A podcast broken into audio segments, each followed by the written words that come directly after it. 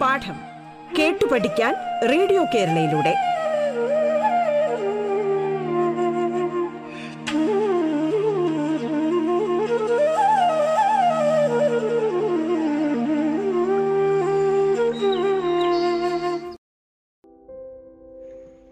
നമസ്കാരം. പാഠത്തിൻ്റെ ഇന്നത്തെ അധ്യായത്തിൽ ഞാൻ നിങ്ങളോടൊപ്പം ഭാവന ആർ, കൊല്ലം ജില്ലയിൽ മയിലോട് ക്ഷേത്രപ്രവേശന സ്മാരക വൊക്കേഷണൽ ഹയർ സെക്കൻഡറി സ്കൂളിലെ ഫിസിക്കൽ സയൻസ് വിഭാഗം അധ്യാപിക. ഇന്ന് നമ്മൾ ഒൻപതാം ക്ലാസ്സിലെ ഊർജതന്ത്രം വിഷയത്തിലെ പ്രവൃത്തി, ഊർജം, പവർ, വർക്ക്, എനർജി പവർ എന്ന പാഠത്തിൽ കഴിഞ്ഞ ക്ലാസ്സിൽ പഠിച്ചതിൻ്റെ തുടർച്ചയാണ് പഠിക്കുന്നത്. ഊർജ രൂപങ്ങളെക്കുറിച്ചാണല്ലോ നമ്മൾ പഠിച്ചുകൊണ്ടിരിക്കുന്നത്. ഗതികോർജം, കൈനറ്റിക് എനർജി, സ്ഥിതികോർജം അല്ലെങ്കിൽ പൊട്ടൻഷ്യൽ എനർജി, ഇവയെക്കുറിച്ചൊക്കെ നമ്മൾ കഴിഞ്ഞ ക്ലാസ്സുകളിൽ ചർച്ച ചെയ്തിരുന്നു. ഗതികോർജം എന്നാൽ എന്താണ്? ഓർമ്മിക്കുന്നുണ്ടോ?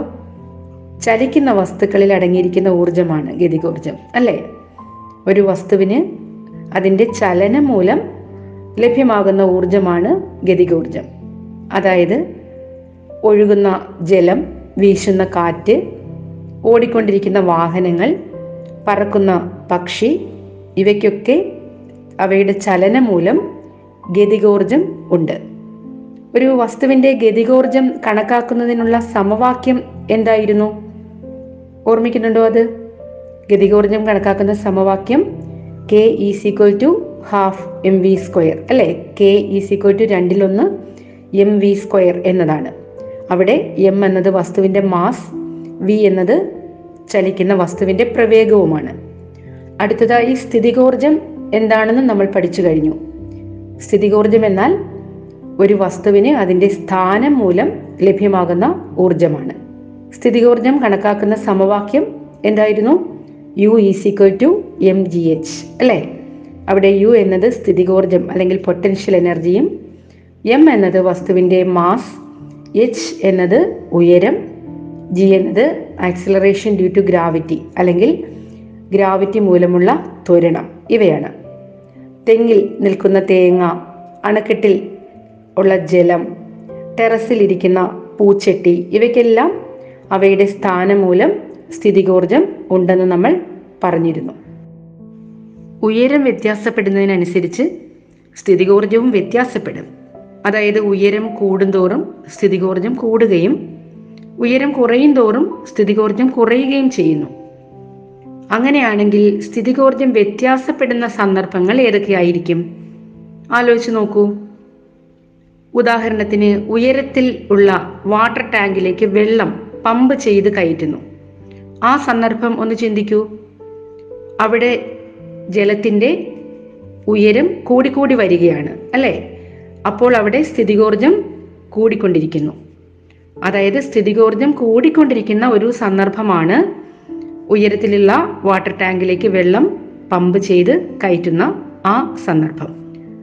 മറ്റൊരു ഉദാഹരണം ഏതാണ്? തെങ്ങിൽ നിൽക്കുന്ന തേങ്ങ താഴേക്ക് പതിക്കുന്നു. അവിടെയും എന്താണ് സംഭവിക്കുന്നത്? തേങ്ങ താഴേക്ക് പതിക്കുകയാണ്. തേങ്ങയുടെ ഉയരം കുറഞ്ഞു വരികയാണ്. അപ്പോൾ തീർച്ചയായും അതിൻ്റെ സ്ഥിതികോർജവും കുറഞ്ഞു വരും.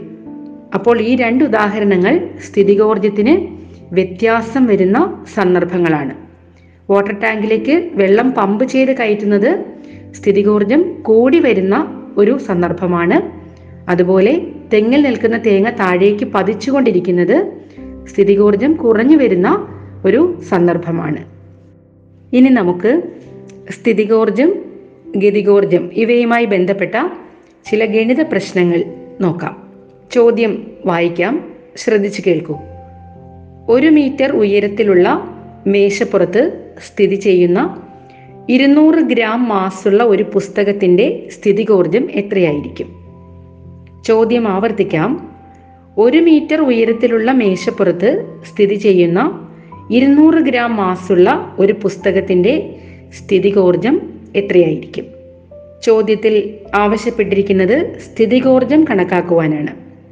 സ്ഥിതികോർജം കണക്കാക്കാനായി ഉപയോഗിക്കുന്ന equation U is equal to M G H എന്നിവയാണ്. അപ്പോൾ എമ്മിൻ്റെ വിലയും എച്ചിൻ്റെ വിലയും ജിയുടെ വിലയും നമുക്ക് അറിയാവുന്നതാണ്. എം എന്നത് ഇരുന്നൂറ് ഗ്രാം ഇരുന്നൂറ് ഗ്രാം എന്നതിനെ കിലോഗ്രാമിലേക്ക് മാറ്റണം. ഗ്രാമിനെ കിലോഗ്രാമിലേക്ക് മാറ്റുന്നത് എങ്ങനെയാണ് നിങ്ങൾക്കറിയാം. ഇരുന്നൂറ് ഗ്രാമിനെ കിലോഗ്രാമിലേക്ക് മാറ്റാനായി ഇരുന്നൂറിനെ ആയിരം കൊണ്ട് ഭാഗിക്കണം, അല്ലേ? അപ്പോൾ ഇരുന്നൂറ് ഗ്രാം സമം ഇരുന്നൂറ് ഭാഗം ആയിരം കിലോഗ്രാം ആണ്. അതായത് ദശാംശം രണ്ട് കിലോഗ്രാം. അപ്പോൾ എം എന്നത് ദശാംശം രണ്ട് കിലോഗ്രാം ആണ്.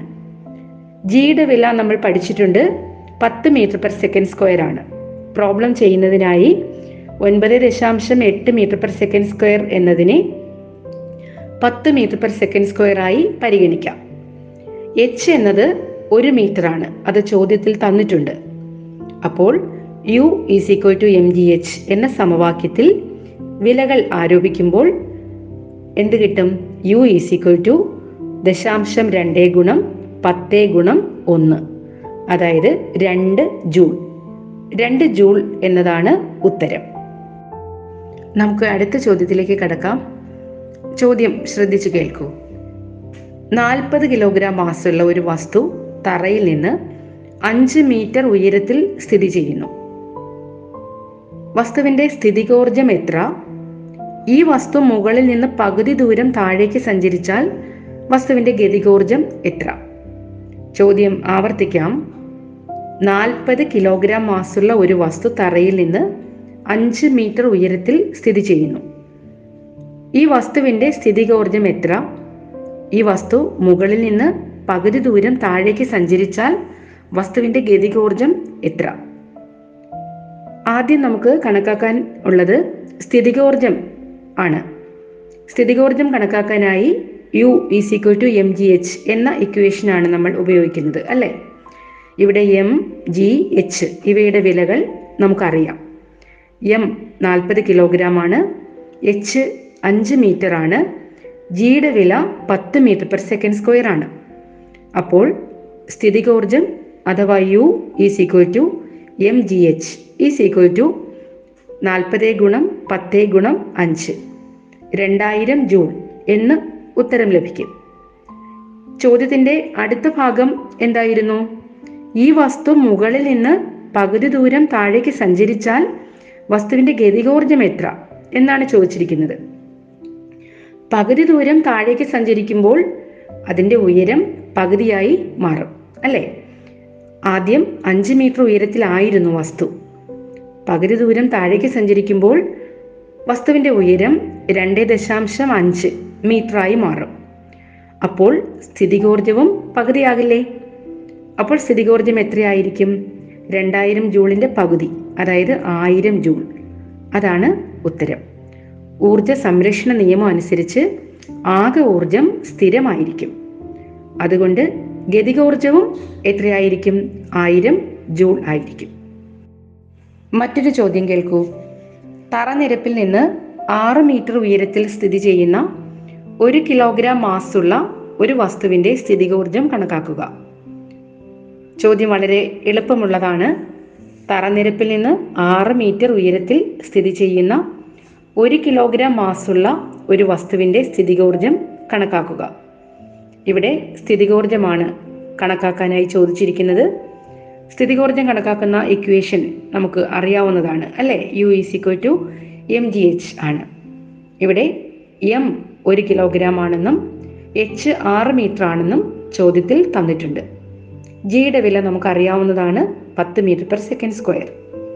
അപ്പോൾ സ്ഥിതികോർജം U is equal to M G H സമം ഒന്ന് ഗുണം പത്ത് ഗുണം ആറ്, അതായത് അറുപത് ജൂൾ.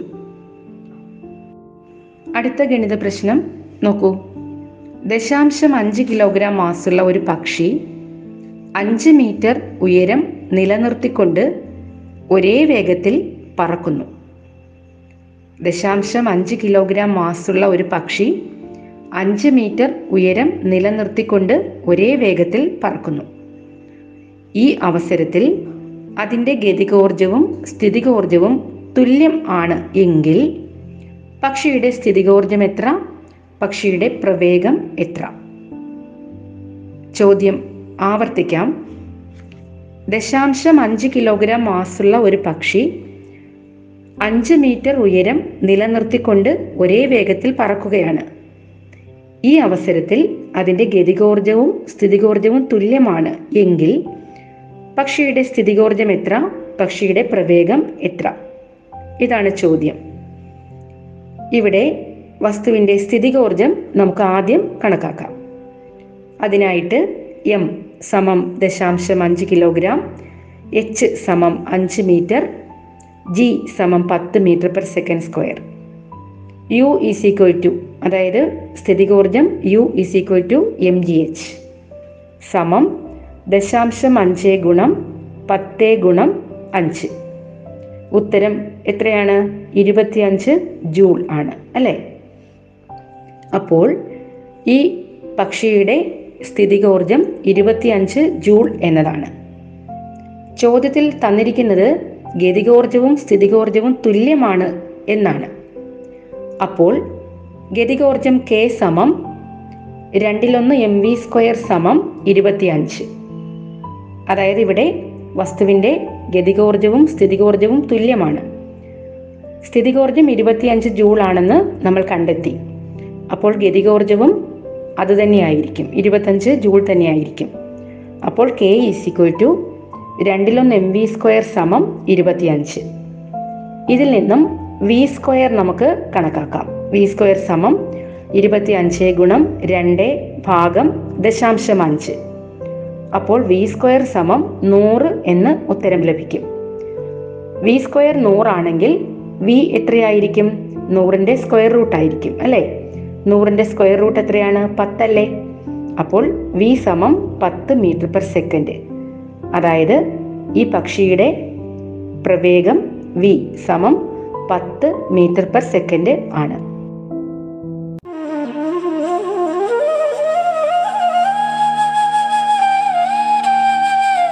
പാഠം കേട്ടു പഠിക്കാൻ റേഡിയോ കേരളയിലൂടെ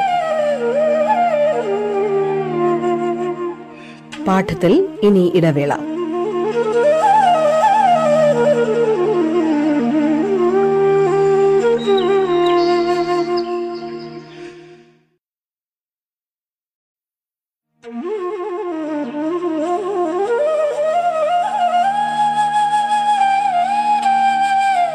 പാഠം കേട്ടു പഠിക്കാൻ റേഡിയോ കേരളയിലൂടെ തുടർന്ന് കേൾക്കാം. പാഠം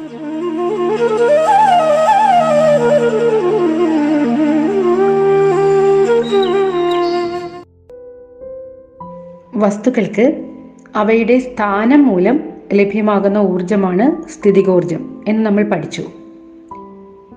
അതായത് വസ്തുക്കൾക്ക് സ്ഥിതികോർജം ലഭിക്കുന്നത് അവയുടെ സ്ഥാനം കൊണ്ടാണ് എന്നാണ് നമ്മൾ പഠിച്ചത്. എന്നാൽ സ്ഥാനം കൊണ്ട് മാത്രമാണോ ഒരു വസ്തുവിന് സ്ഥിതികോർജം ഉണ്ടാകുന്നത് എന്ന് നോക്കാം. അതിനായി പാഠപുസ്തകത്തിലെ ചിത്രം അഞ്ച് ദശാംശം ഒൻപത് നോക്കൂ. എന്താണ് ചിത്രത്തിൽ കാണിച്ചിരിക്കുന്നത്? ഒരു സ്പ്രിങ്ങിന് മുകളിലായി ഒരു മരക്കട്ട വച്ചിരിക്കുന്നു, അല്ലേ? ഈ സ്പ്രിങ്ങിനെ നമ്മൾ അമർത്തുകയോ അല്ലെങ്കിൽ വലിക്കുകയോ ചെയ്താൽ എന്തായിരിക്കും സംഭവിക്കുന്നത്?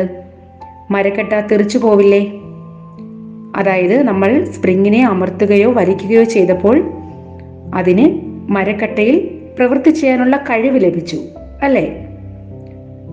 സ്പ്രിങ് അതിന് രൂപമാറ്റം ഉണ്ടാക്കാൻ നാം ചെയ്ത പ്രവൃത്തിയാണ് അതിൽ ഊർജമായിട്ട് നിലകൊള്ളുന്നത്. ഈ ഊർജം സ്ട്രെയിൻ മൂലമുള്ള സ്ഥിതികോർജമാണ്. സ്ട്രെയിൻ മൂലം സ്ഥിതികോർജം ലഭിക്കുന്ന മറ്റു ഉദാഹരണങ്ങൾ ഏതൊക്കെയാണെന്ന് പറയാമോ? കുലച്ചു വെച്ച വില്ല്, വലിച്ചു നിർത്തിയിരിക്കുന്ന റബ്ബർ ബാൻഡ്, ഇവയൊക്കെ സ്ട്രെയിൻ മൂലം സ്ഥിതികോർജം ലഭ്യമാകുന്ന സന്ദർഭങ്ങളാണ്. അതായത് ഒരു വസ്തുവിന് സ്ഥാന മൂലവും സ്ട്രെയിൻ മൂലവും സ്ഥിതികോർജം ഉണ്ടാകും. സ്ഥാന മൂലം സ്ഥിതികോർജം ഉണ്ടാകുന്ന സന്ദർഭങ്ങൾ നമ്മൾ നേരത്തെ പഠിച്ചു കഴിഞ്ഞു. തെങ്ങിൽ നിൽക്കുന്ന തേങ്ങ, ഉയരത്തിലിരിക്കുന്ന പൂച്ചട്ടി ഇവയൊക്കെ സ്ഥാനം കൊണ്ട് സ്ഥിതികോർജം കൈവരുന്ന സന്ദർഭങ്ങളാണ്. എന്നാൽ സ്ട്രെയിൻ മൂലം സ്ഥിതികോർജം ലഭ്യമാകുന്ന സന്ദർഭങ്ങളാണ് കുലച്ചു വച്ച വില്ല്, വലിച്ചു നിർത്തിയിരിക്കുന്ന റബ്ബർ ബാൻഡ്, അമർത്തി പിടിച്ചിരിക്കുന്ന സ്പ്രിങ്. നമ്മൾ ധാരാളം ഊർജ്ജ രൂപങ്ങൾ പരിചയപ്പെട്ട് കഴിഞ്ഞു. ഏതൊക്കെയായിരുന്നു ഊർജ്ജ രൂപങ്ങൾ? വൈദ്യുതോർജം, താപോർജം, യാന്ത്രികോർജം, പ്രകാശോർജം, രാസോർജം, കാന്തികോർജം, ഇവയൊക്കെ വിവിധ ഊർജ രൂപങ്ങളാണ്. ഇനി നമുക്ക് ഒരു ഊർജത്തെ മറ്റേതെങ്കിലും ഊർജ രൂപമാക്കി മാറ്റാൻ കഴിയുമോ, അല്ലെങ്കിൽ അത്തരത്തിലുള്ള സന്ദർഭങ്ങളുണ്ടോ? ഒരു ഊർജ രൂപം മറ്റേതെങ്കിലും തരത്തിലേക്ക് മാറുന്ന സന്ദർഭങ്ങളുണ്ടോ? ഉണ്ടെങ്കിൽ തന്നെ അത്തരം സന്ദർഭങ്ങളിൽ ഊർജം നശിച്ചു പോകുന്നുണ്ടോ എന്ന് നോക്കാം. ചില ഉപകരണങ്ങളിൽ നടക്കുന്ന ഊർജ മാറ്റം നോക്കിയാലോ? ആദ്യമായിട്ട് വൈദ്യുത ജനറേറ്റർ. എന്താണ് വൈദ്യുത ജനറേറ്റർ? എന്തിനു വേണ്ടിയാണ് ജനറേറ്റർ ഉപയോഗിക്കുന്നത്? നിങ്ങൾക്കറിയാമല്ലോ അല്ലേ? വൈദ്യുതി ഉൽപ്പാദിപ്പിക്കുന്ന ഉപകരണമാണ് ജനറേറ്റർ. ജനറേറ്ററിൽ ടർബൈൻ കറങ്ങുമ്പോൾ ജനറേറ്റർ പ്രവർത്തിച്ച് വൈദ്യുതി ഉൽപ്പാദിപ്പിക്കപ്പെടുന്നു. അപ്പോൾ അവിടെ നടക്കുന്ന ഊർജ പരിവർത്തനം എന്തായിരിക്കും? അവിടെ യാന്ത്രിക ഊർജമാണ് വൈദ്യുതോർജമായി മാറ്റപ്പെടുന്നത്. അതായത് യാന്ത്രിക ഊർജത്തെ വൈദ്യുതോർജമാക്കി മാറ്റപ്പെടുന്ന ഉപകരണമാണ് വൈദ്യുത ജനറേറ്റർ. വൈദ്യുത ഫാനിൽ നടക്കുന്ന ഊർജമാറ്റം എന്താണെന്ന് പറയാമോ? ഫാനിൽ നമ്മൾ ഇൻപുട്ടായി കൊടുക്കുന്നത് ഏതൂർജമാണ്? വൈദ്യുതോർജമാണ് അല്ലേ? വൈദ്യുതോർജം നൽകുമ്പോൾ യാന്ത്രികോർജം ഉണ്ടാകുന്നു. അപ്പോൾ ഫാനിൽ നടക്കുന്ന ഊർജമാറ്റം എന്താണ്? വൈദ്യുതോർജം യാന്ത്രികോർജമായി മാറ്റപ്പെടുന്നു. ഇസ്തിരിപ്പെട്ടി, ഇലക്ട്രിക് അയൺ, നിങ്ങൾക്ക് പരിചിതമാണല്ലോ. അവിടെ നടക്കുന്ന ഊർജമാറ്റം എന്തായിരിക്കും? ഇസ്തിരിപ്പെട്ടിയിൽ അല്ലെങ്കിൽ ഇലക്ട്രിക് അയണിൽ വൈദ്യുതോർജം നൽകുന്നു, താപോർജം ഉണ്ടാകുന്നു അല്ലേ? അതായത് വൈദ്യുതോർജത്തെ താപോർജമാക്കി മാറ്റുന്ന ഒരു ഉപകരണമാണ് ഇസ്തിരിപ്പെട്ടി. മറ്റൊരു ഉദാഹരണം വൈദ്യുത ബൾബ്. ഒരു ബൾബിൽ നടക്കുന്ന ഊർജമാറ്റം നിങ്ങൾക്കറിയാമല്ലോ. അവിടെ വൈദ്യുതോർജം നൽകുമ്പോൾ പ്രകാശോർജമാണ് ഉണ്ടാകുന്നത്. അപ്പോൾ വൈദ്യുത ബൾബിൽ നടക്കുന്ന ഊർജമാറ്റം വൈദ്യുതോർജം പ്രകാശോർജമായി മാറ്റപ്പെടുകയാണ്. ഇങ്ങനെ ഓരോ ഉപകരണങ്ങളിലും ഒരു ഊർജത്തെ മറ്റ് ഏതെങ്കിലും തരത്തിലേക്ക് മാറ്റാൻ സാധിക്കുമെന്ന് നമ്മൾ കണ്ടു. ഇങ്ങനെ ഒരു രൂപത്തിലുള്ള ഊർജം മറ്റൊരു രൂപത്തിലേക്ക് മാറുമ്പോൾ എന്താണ് സംഭവിക്കുന്നത് എന്ന് നോക്കാം. അതിനായി പുസ്തകത്തിലെ ചിത്രം അഞ്ച് ദശാംശം ഒന്ന് ഒന്ന് നോക്കൂ. എന്താണ് ചിത്രത്തിൽ? ഒരു പൂച്ചട്ടി സൺഷെയ്ഡിന് മുകളിൽ നിന്ന് താഴേക്ക് വീഴുന്ന ചിത്രമാണ് അല്ലേ? ഈ പൂച്ചട്ടി സൺഷെയ്ഡിന് മുകളിലായിരിക്കുമ്പോൾ അതിന് ഏത് രൂപത്തിലുള്ള ഊർജമാണ് ഉള്ളത്? അതായത് ഉയരത്തിലിരിക്കുന്ന വസ്തുവിന് സ്ഥിതികോർജമുണ്ടെന്ന് നമ്മൾ പഠിച്ചു കഴിഞ്ഞു. അപ്പോൾ പൂച്ചട്ടിക്ക് സൺഷെയ്ഡിന് മുകളിലായിരുന്നപ്പോൾ അതിന് സ്ഥിതികോർജം ഉണ്ടായിരിക്കും എന്ന് നമുക്കറിയാം. ഇനി അത് താഴോട്ട് പതിച്ചുകൊണ്ടിരിക്കുമ്പോൾ ആ പൂച്ചട്ടിയിൽ ഏതൊക്കെ ഊർജ രൂപങ്ങൾ അടങ്ങിയിട്ടുണ്ട്? അത് തറയിൽ നിന്ന് ഉയരത്തിലുമാണ്, അത് ചലിക്കുകയുമാണ്, താഴേക്ക് ചലിക്കുകയുമാണ്. അപ്പോൾ ഏതൊക്കെ ഊർജ രൂപങ്ങൾ അതിൽ ഉണ്ടായിരിക്കും? ഉയരത്തിൽ ആയതിനാൽ അതിൽ സ്ഥിതികോർജവും ഉണ്ടായിരിക്കും, താഴേക്ക് ചലിച്ചുകൊണ്ടിരിക്കുന്നതിനാൽ അതിൽ ഗതികോർജവും ഉണ്ടായിരിക്കും അല്ലേ? പൂച്ചട്ടി താഴേക്ക് വീഴുമ്പോൾ അതിന്റെ സ്ഥിതികോർജം കുറയുമോ അതോ കൂടുമോ? അതായത് പൂച്ചട്ടി താഴേക്ക് വീഴുമ്പോൾ അതിന്റെ ഉയരം കുറഞ്ഞു കുറഞ്ഞു വരികയാണ്, തറയിൽ നിന്നുള്ള ഉയരം കുറഞ്ഞു കുറഞ്ഞു വരികയാണ്. അപ്പോൾ തീർച്ചയായും അതിന്റെ സ്ഥിതികോർജം കുറഞ്ഞു വരുന്നതായിരിക്കും. ഈ അവസരത്തിൽ ആ വസ്തുവിൻ്റെ ഗതികോർജത്തിന് എന്ത് മാറ്റം ഉണ്ടാകുമെന്ന് പറയാമോ? ഗതികോർജം കൂടുമോ അതോ കുറയുമോ?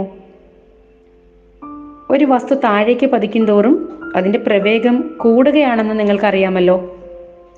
ഗതികോർജം പ്രവേഗത്തെ ആശ്രയിക്കുന്നുണ്ട് അല്ലേ? അപ്പോൾ പ്രവേഗം കൂടിക്കൊണ്ടേയിരിക്കുന്നതിനനുസരിച്ച് ആ വസ്തുവിൻ്റെ ഗതികോർജവും കൂടിക്കൂടി വരും. അപ്പോൾ താഴേക്ക് പതിക്കുന്തോറും ആ വസ്തുവിൻ്റെ പ്രവേഗം കൂടുന്നു, അതിനാൽ ഗതികോർജവും കൂടി വരികയാണ്. അപ്പോൾ പൂച്ചട്ടി തറയിൽ പതിക്കുന്നതിന് തൊട്ട് മുമ്പ് വരെ നടന്ന ഊർജമാറ്റം അല്ലെങ്കിൽ ഊർജ പരിവർത്തനം എന്തായിരിക്കും? അതായത് മുകളിൽ നിന്ന് താഴേക്ക് പതിച്ചുകൊണ്ടിരിക്കുന്ന ഒരു വസ്തുവിന് ഏത് ഊർജമാറ്റമാണ് അതിൽ നടക്കുന്നത്? സ്ഥിതികോർജം ഗതികോർജമായിട്ട് മാറ്റപ്പെടുകയാണ്. അതായത് ഉയരം കൂടുന്തോറും സ്ഥിതികോർജം കൂടുന്നു, ഉയരം കുറയും തോറും സ്ഥിതികോർജം കുറയുന്നു. അപ്പോൾ താഴേക്ക് പതിക്കുമ്പോൾ സ്ഥിതികോർജം കുറയുകയും ഗതികോർജം കൂടി വരികയും ചെയ്യുന്നു. ഇനി നമുക്ക് ഈ പൂച്ചട്ടി സൺഷെയ്ഡിന് മുകളിൽ ഇരുന്നപ്പോൾ അതിൻ്റെ സ്ഥിതികോർജം കണക്കാക്കി നോക്കാം. പൂച്ചട്ടിയുടെ മാസ് പതിനഞ്ച് കിലോഗ്രാം എന്ന് തന്നിട്ടുണ്ട്. സൺഷെയ്ഡിലേക്കുള്ള ഉയരം നാല് മീറ്റർ ആണ്. അപ്പോൾ പൂച്ചട്ടിക്ക് സൺഷെയ്ഡിന് മുകളിൽ ഇരുന്നപ്പോൾ സ്ഥിതികോർജം എത്ര ഉണ്ടായിരിക്കും? സ്ഥിതികോർജം കണക്കാക്കുന്ന സമവാക്യം എന്താണ്? യു സമം എം ജി എച്ച് അല്ലേ? അപ്പോൾ യു സമം എം ജി എച്ച് സമം പതിനഞ്ച് ഗുണം പത്ത് ഗുണം നാല്, അതായത് അറുന്നൂറ് ജൂൾ. അറുന്നൂറ് ജൂൾ ആണ് പൂച്ചട്ടിക്ക് സൺഷെയ്ഡിന് മുകളിലായിരുന്നപ്പോഴുള്ള സ്ഥിതികോർജം. സൺഷെയ്ഡിന് മുകളിലായിരിക്കുമ്പോൾ അതിൻ്റെ ഗതികോർജം എത്രയായിരിക്കും? സൺഷെയ്ഡിന് മുകളിൽ ഇരിക്കുമ്പോൾ വസ്തു ചലിക്കുന്നില്ല, ചലനം മൂലം ഉണ്ടാകുന്ന ഊർജമാണ് ഗതികോർജം. അപ്പോൾ സൺഷെയ്ഡിന് മുകളിൽ വസ്തു നിശ്ചലമായി ഇരിക്കുകയാണ്, അതിൻ്റെ ഗതികോർജം അപ്പോൾ പൂജ്യമായിരിക്കും. അങ്ങനെയാണെങ്കിൽ സൺഷെയ്ഡിന് മുകളിലായിരുന്നപ്പോൾ ആകെ ഊർജം, ടോട്ടൽ എനർജി എത്രയായിരിക്കും? അത് സ്ഥിതികോർജവും ഗതികോർജവും തമ്മിൽ കൂട്ടുന്നതായിരിക്കും. അപ്പോൾ സ്ഥിതികോർജം അറുന്നൂറ് ജൂളാണ്, ഗതികോർജം പൂജ്യമാണ്. അപ്പോൾ ടോട്ടൽ എനർജി സമം അറുന്നൂറ് ജൂൾ പ്ലസ് പൂജ്യം സമം അറുന്നൂറ്. അറുന്നൂറ് ജൂളാണ് സൺഷെയ്ഡിന് മുകളിലിരുന്നപ്പോഴുള്ള അതിൻ്റെ ആകെ ഊർജം.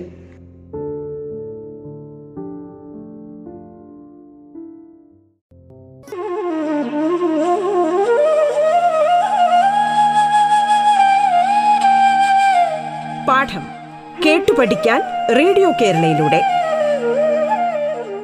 പാഠത്തിന്റെ ഇന്നത്തെ അധ്യായം പൂർണ്ണമാകുന്നു. ഇനി അടുത്ത ദിവസം കേൾക്കാം. നമസ്കാരം.